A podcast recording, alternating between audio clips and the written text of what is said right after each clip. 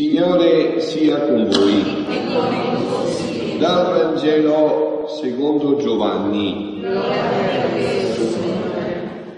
In quel tempo disse Gesù ai suoi discepoli: ora vado da colui che mi ha mandato e nessuno di voi mi domanda dove vai. Anzi, perché vi ho detto questo, la tristezza ha riempito il vostro cuore. Ma io vi dico la verità, è bene per voi che io me ne vada, perché se non me ne vado non verrà a voi il Paraclito, se invece me ne vado lo manderò a voi, e quando sarà venuto vi mostrerà la colpa del mondo riguardo al peccato, alla giustizia e al giudizio, riguardo al peccato perché non credono in me, riguardo alla giustizia perché vado al Padre e non mi vedete più, riguardo al giudizio perché il principe di questo mondo è già condannato. Parola del Signore. Siano lodati Gesù e Maria.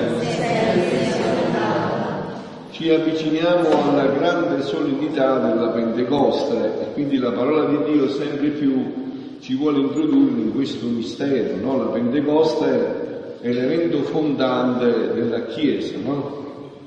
Voi sapete che ci sono due aspetti in cui viene fondata la Chiesa, no?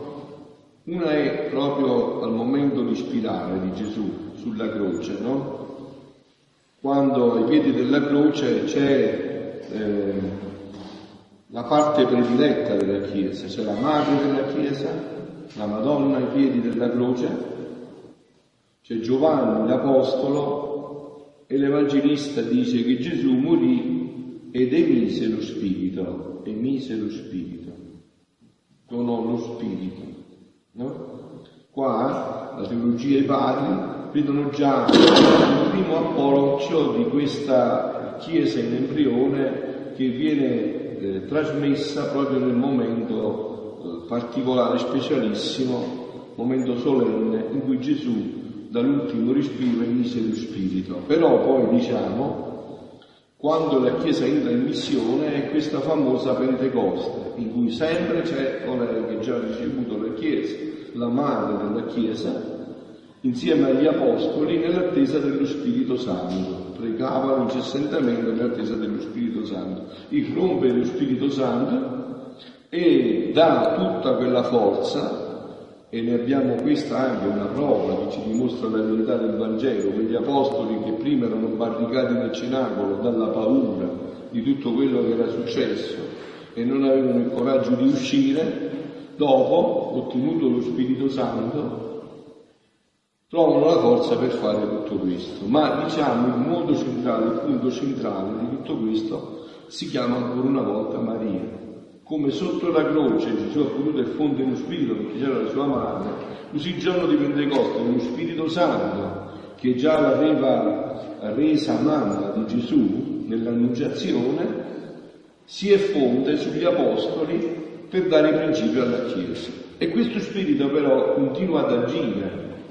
Infatti abbiamo sentito nel versetto dell'Alleluia: manderò a voi lo Spirito della verità, dice il Signore, egli vi guiderà la verità tutta intera. È importantissimo questo. La verità è un continuo cammino, no? La verità è un continuo cammino. E in questo, no? Come negli altri due episodi che abbiamo detto della croce e della Pentecoste nel cenacolo, in questo protagonista principale rimane sempre lei, la Beata Vergine Maria. Se voi volete lo Spirito Santo, bisogna chiamare la calamita dello Spirito Santo, che si chiama Maria Santissima. Più un'anima è mariana, più sicuramente verrà dotata di pienezza dello Spirito Santo. Perché è lei che ha proprio questo, tra gli altri compiti, anche questo, di essere la calamita dello Spirito Santo. Lo Spirito Santo dove incontra Maria piomba, viene subito, immediatamente.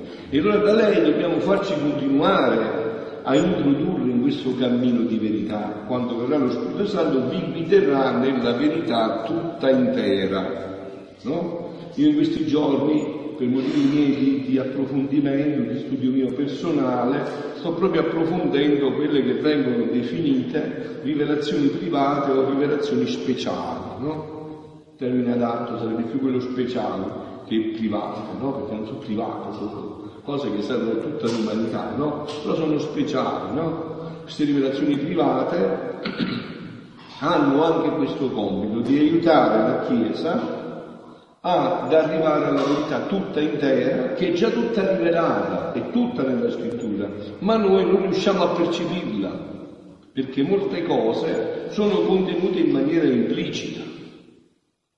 E quindi c'è bisogno di qualcuno che ci aiuti a capire che cosa voleva dire quella parola, che cosa vuol dire quello che già c'è nella Scrittura, già c'è nei, nei documenti della Chiesa ufficiale, del Magistero, ma noi non ne penetriamo tutta l'essenza, tutta la profondità, non la esplicitiamo, no? Completamente.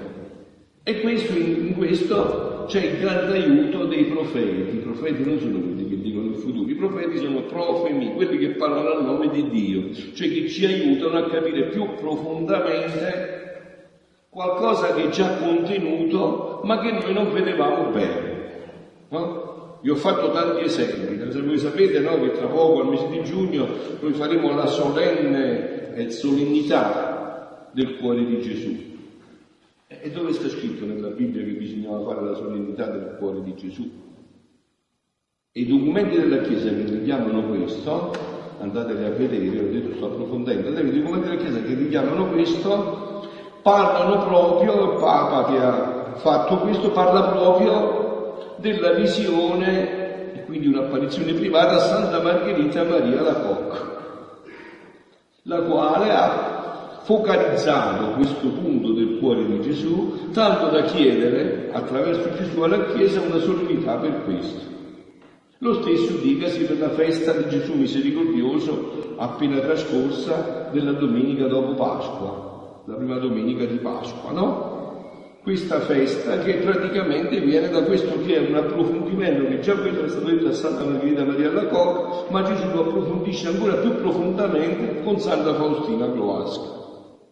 Quindi tutto questo è un aiuto che assolutamente, l'ha detto Papa Ratzinger, allora era prefetto, nel commentare il segreto di Fatima, ha detto proprio esplicitamente questo: è giusto utilizzare, cosa saggio utilizzare questi aiuti.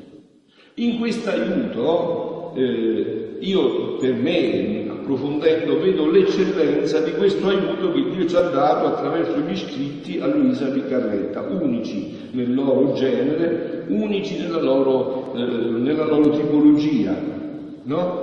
Che ci aiutano sempre più a penetrare la parola di Dio. Voi avete visto, non sto facendo vedere il lungo e il largo in questi giorni, ma anche stasera adesso, attraverso un brano approfondiremo proprio questa parola. Questa parola che Dio ci ha donato stasera, no? Queste parole che Gesù ci ha dato stasera, prendendo spunto da quello che abbiamo detto nel versetto, che vi ripeto, dell'Alleluia: lo Spirito ci guiderà la verità tutta intera. Vi ho detto, lo Spirito ci fa focalizzare un punto della Scrittura, ce lo fa focalizzare bene e ci fa comprendere tra le infinite eh, sfumature qualcosa di importantissimo e che può servire per questo tempo. Nel caso di Luisa, l'espressione presa, di, di, focalizzata dallo Spirito, è proprio quella del Padre nostro: venga il tuo regno, sia fatta la tua volontà come in cielo così in terra. Questa preghiera e soprattutto queste espressioni, che cosa voleva dire il profondo di queste parole? E stasera cerco di capire anche il senso profondo di queste parole che ci ha detto. Ha detto: ora vado da colui che mi ha mandato, e nessuno di voi mi domanda: ma dove vai? Anzi, perché ho detto questo, la tristezza ha riempito il vostro cuore, ma io vi dico: è bene per voi che io me ne vada, è bene per voi che io me ne vada. Che cosa vuol dire Gesù? Lo vogliamo penetrare più profondamente. Che cosa vuol dire Gesù con questo è bene che io me ne vada? Lo dice a Luisa proprio chiarissimamente in un brano del volume venti del tre dicembre millenovecentoventisei. Figlia mia, coraggio, non ti abbattere, io non ti lascio. Tanto è vero che sempre da dentro il tuo interno, il tuo interno esco per trattenermi con te. Bellissimo questo, no? Gesù e Luisa non viene mai dall'esterno. quali Luisa ricerca, tante volte è, è tra virgolette disperata, perché la vita della sua vita ormai non è come per lui un'idea a Gesù, no? Per Luisa è una realtà continua, quando lo cerca e va a girare fuori e all'improvviso gli dice Gesù: ma dove vai? Io sto dentro di te, è dentro di te che mi devi cercare. Questo è un grande insegnamento per noi. Noi siamo stati battezzati. Questa non è un'esperienza, diciamo, unicum che deve fare Luisa, no, no. Questa è un'esperienza nostra, noi siamo stati battezzati, noi quando siamo stati battezzati dentro di noi è stata collocata in pienezza, permettetemi questo termine, collocata per prendere l'idea, è stata infusa perfettamente, pienamente, la Santissima Trinità. La Santissima Trinità è stata infusa completamente. E dove la cerchiamo? Elisabetta, Suora Elisabetta, Santa Elisabetta della Santissima Trinità, quando Eh, diceva eh, il suo confessore che aveva detto: oggi è diventato tempio della Santissima Trinità, la vedevano nel suo convento mettersi le mani al petto, pensavano che stesse male la confessione, dice: ma che fai, non si sente bene? Cioè, no, ho detto non vi lascerò mai, non vi lascerà mai. Quindi tanto è vero che sempre da dentro del tuo interno riesco per, trascen- per trattenermi con te, e se tu non sempre mi vedi lo faccio per darti il campo a seguire quell'atto solo della mia volontà che contiene, tutti, che contiene tutti gli atti insieme. Non vedi tu che la luce del mio supremo volere discorre da dentro il cuore, dalla bocca, dagli occhi, dalle mani, alla sua divina volontà interminabile. Tiene la forza di eclissarmi e io godo di questa eclissi del supremo volere, da dentro di te stessa vedo il tuo volo, i tuoi atti fatti nel fiat divino. E adesso ci spiega più profondamente questa espressione, sentite, con molta semplicità. Se io mi facessi vedere sempre, tu per trattenerti con me e godere della mia dolce e adorabile presenza, ti occuperesti della mia umanità. Voi immaginatevi, no, se noi vedessimo Gesù realmente, no, non immaginatevi Gesù realmente. Tutto parla di, di bellezza, di amore, no? Gesù è. Eh? Quindi tu resteresti, ti occuperesti della mia vita, sfocheresti il tuo amore con me, come io con te, e non avresti cuore di lasciarmi per seguire il volo della mia volontà nella creazione, negli stessi atti che fece la mia umanità nella redenzione. Perciò, per farti sempre compiere la missione a te affidata, per renderti più libera, io sto con te in te come nascosto, per seguire i tuoi stessi atti nell'eterno fiat. E questo avviene anche a noi, signori, col battesimo, per fede noi dobbiamo vivere così. Cioè noi siamo sacerdoti, re e profeti col battesimo. E come, si, come, come lo, lo esercitate voi il vostro sacerdozio battesimale? Io, il mio sacerdozio battesimale, prima di quello ministeriale, perché il sacerdozio ministeriale viene dopo. Prima viene il mio sacerdozio battesimale. Il mio sacerdozio battesimale è questo, è credere che veramente io e Gesù siamo una cosa sola, che il traccio è stato innestato nella vite e che tutto quello che fa è la vite che lo fa, e il traccio partecipa della vite. Quindi non è che quando Gesù eh, non vederlo fisicamente non vuol dire niente. Non è il vedere che, che fa, è il vivere tutto questo. Non ti ricordi che questo fu detto agli stessi miei apostoli? Sentite, che era necessario che si distaccassero dalla mia umanità. Ebbene per voi che io me ne vado. Era necessario che si distaccassero dalla mia umanità, che molto amavano e non sapevano stare senza di essi. Tanto vero che finché io vissi sulla terra non si dilungavano da me per andare per tutto il mondo a predicare il Vangelo e a far conoscere la mia venuta sulla terra. Li ha tenuti con lui per i tre anni, non si sono staccati. Che noi siamo così, no? Siamo corpo spirituale e spirito incorporato, siamo di carne, gli attaccamenti avvengono, no?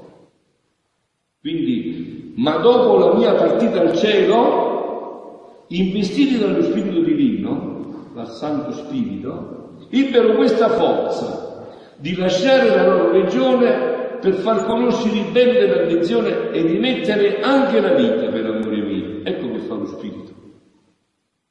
Lo Spirito che procede dal Padre e dal Figlio e che, vi ho detto, arriva solo dove c'è Maria. E a lei la calamita dello Spirito Santo. Questo fa lo Spirito. Ci dà questa forza da dentro. È quello che ci dà forza dentro. Quindi sì che la mia umanità sarebbe stato un inceppo alla missione dei miei apostoli.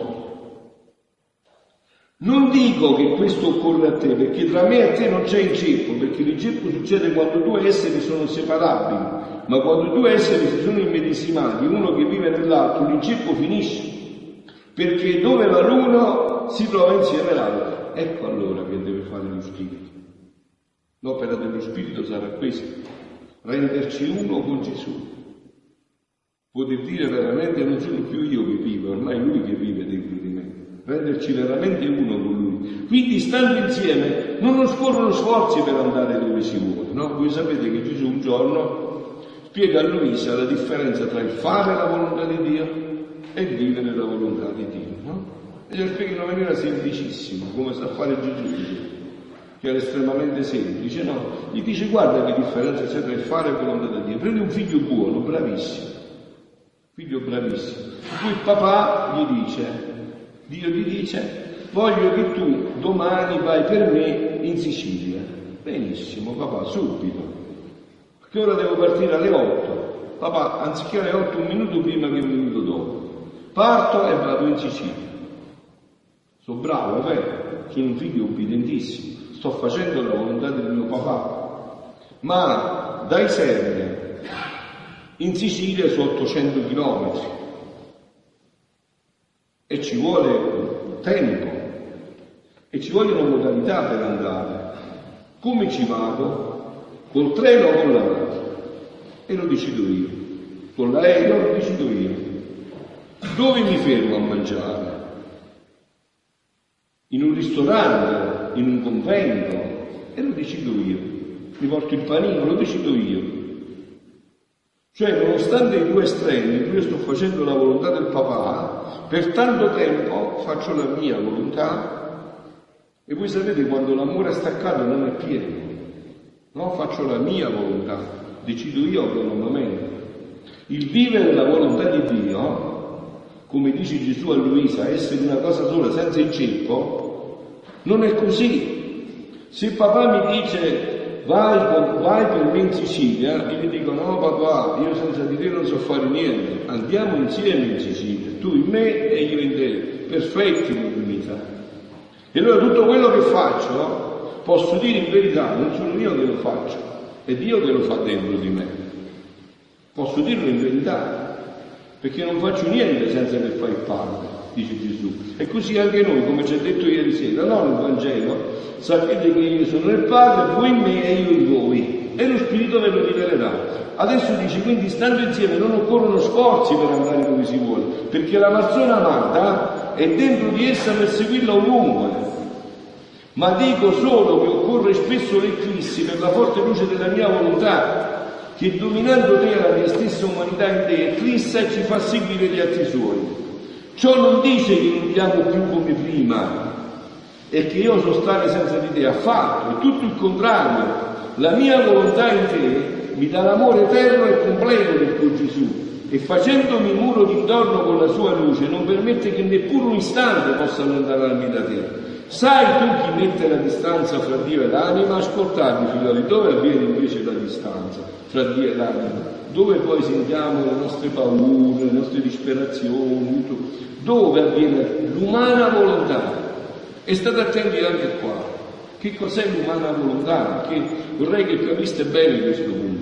L'umana volontà è il dono dei doni che Dio ci ha dato, è un dono grandissimo.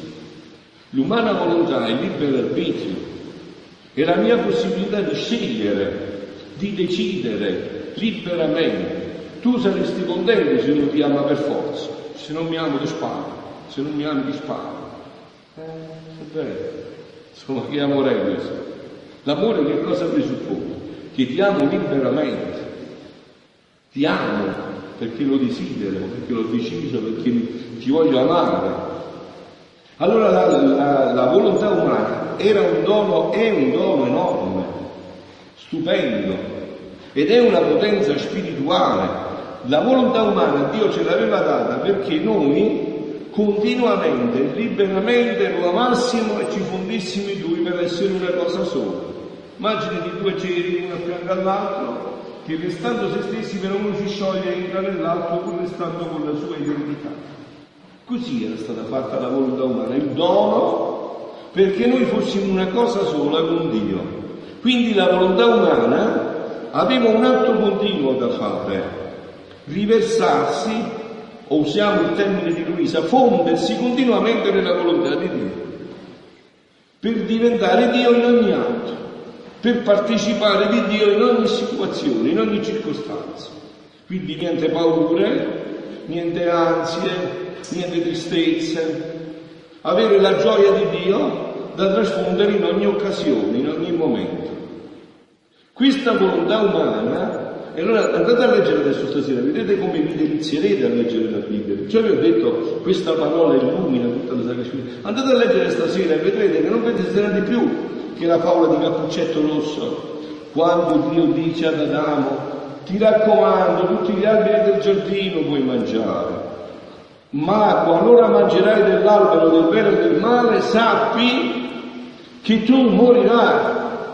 Cioè, che cosa ha voluto dire? Nel momento in cui la tua volontà umana, questo capolavoro che io ho creato per, in funzione di, per essere sempre con la mia volontà, nel momento in cui tu ti arbitrerai di decidere autonomamente dalla mia volontà, assumiti le conseguenze di quello che farai.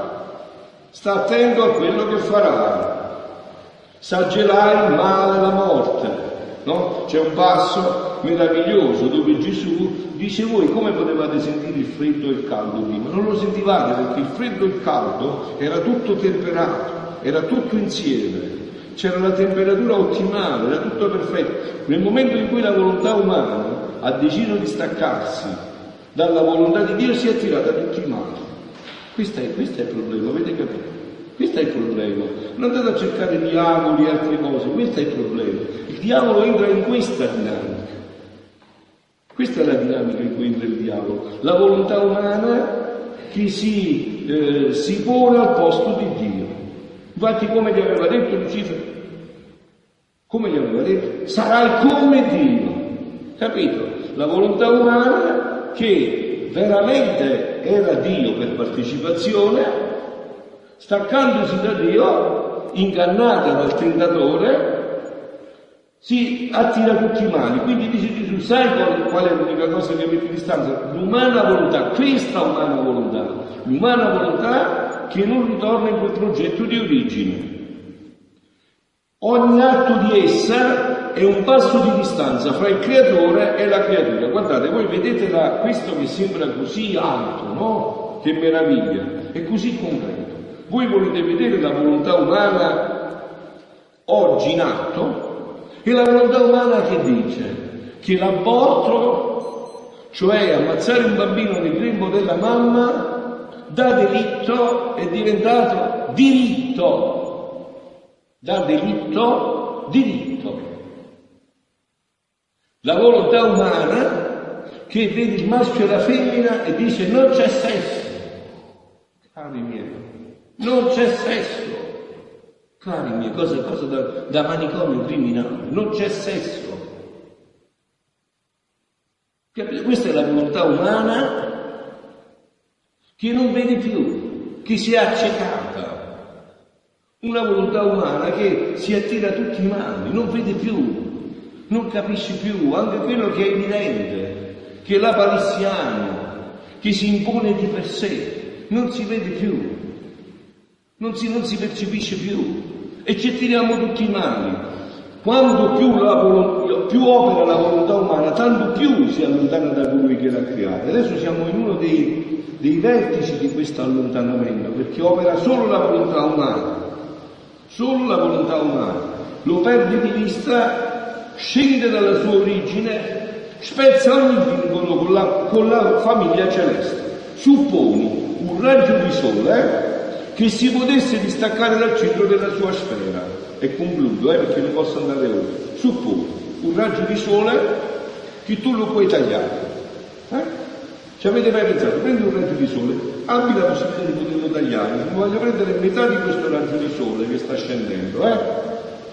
Che cosa succede? Che cosa succede dopo che l'hai tagliato? Che muore, si spegne, non ha più la fonte, si spegne. Da bellissimo, stupendo, diventa brutto, diventa più brutto, orribile a vedersi, fino a putrefarsi, a scomparire completamente. Se appone un raggio di sole che si potesse distaccare dal centro della sua sfera, come si allontana da sole, dal sole, così si sente sperdere la luce, e tanto si allontana da perdere del tutto la vista del sole. Questo raggio sperde la tua luce e si converte in terra. E concludo, figlioli, per portarvi quello che è il mio messaggio, cioè la bella notizia, il Vangelo, la notizia di gioia, no? La notizia di gioia che a me non mi permette di rattristrarmi, nonostante tutti questi eventi drammatici, compreso anche questo ennesimo attentato e tutto quello che l'umanità ci fa vedere e sta perpetrando ormai da tanto tempo, no? Qual è la bella notizia che noi portiamo all'umanità? Che Dio in tutto questo ha decretato che l'uomo deve ritornare in quel progetto originario, in quello splendore, in quella meraviglia in cui l'ha creato. Che non c'è niente, non c'è peccato, non c'è perversione, non c'è lontananza che possa bloccare questo progetto che Dio ha decretato dall'eternità. Questa è la nostra gioia, la nostra speranza. Questa è la nostra speranza, in cui ogni giorno possiamo andare a riprenderci la speranza della vita, e in cui non per chiacchiere, ma anche noi, nonostante sentendo tutto il peso di questo dolore, di un'umanità così traviata, così eh, tenebrosa, così avvilita, noi portiamo invece questo lievito di gioia, perché abbiamo la certezza assoluta. È parola di Gesù, è parola di Dio che questo regno deve ritornare nell'umanità. È proprio parola di Dio, perché Lui ci ha detto che noi dobbiamo pregare per questo, che venga il suo regno. Non ci ha detto che di pregare perché andiamo al suo regno, no, no.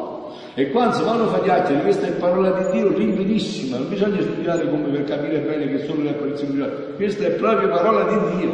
Venga il tuo regno, sia fatta la tua volontà qua, come si fa là, no là, a qua, qua si deve fare la tua volontà, qua sulla terra si deve fare questa volontà, e noi questo bramiamo, e in questo, e concludo, in questo siamo importantissimi noi, importantissimi, siamo di un'importanza stupenda, perciò la Madonna ci dice: ho bisogno di voi, ha bisogno di noi, ha bisogno che noi con le nostre preghiere, con le nostre offerte, con le nostre rinunce, con le nostre penitenze, chiamatele come volete voi, con le nostre opere di carità, affrettiamo questo, intendiamo il cuore di Dio, e Dio potrà dire, guardando dalla finestra del paradiso, potrà dire: ma guarda quanti figli ho che urlano giorno e notte, papà vogliamo il tuo regno, papà vogliamo solo il tuo regno, non ci interessa niente, è tutto monnezza e vogliamo solo il tuo regno. Voi pensate, voi pensate, voi che siete papà, mamma, no? Se un figlio ogni giorno ti viene a chiedere: papà ho fame, ho fatto una birichinata, no? E tu l'hai punito, ma quello ogni giorno dice: papà ho fame, papà sto morendo di fame, papà non voglio il pane di nessuno, voglio il tuo pane.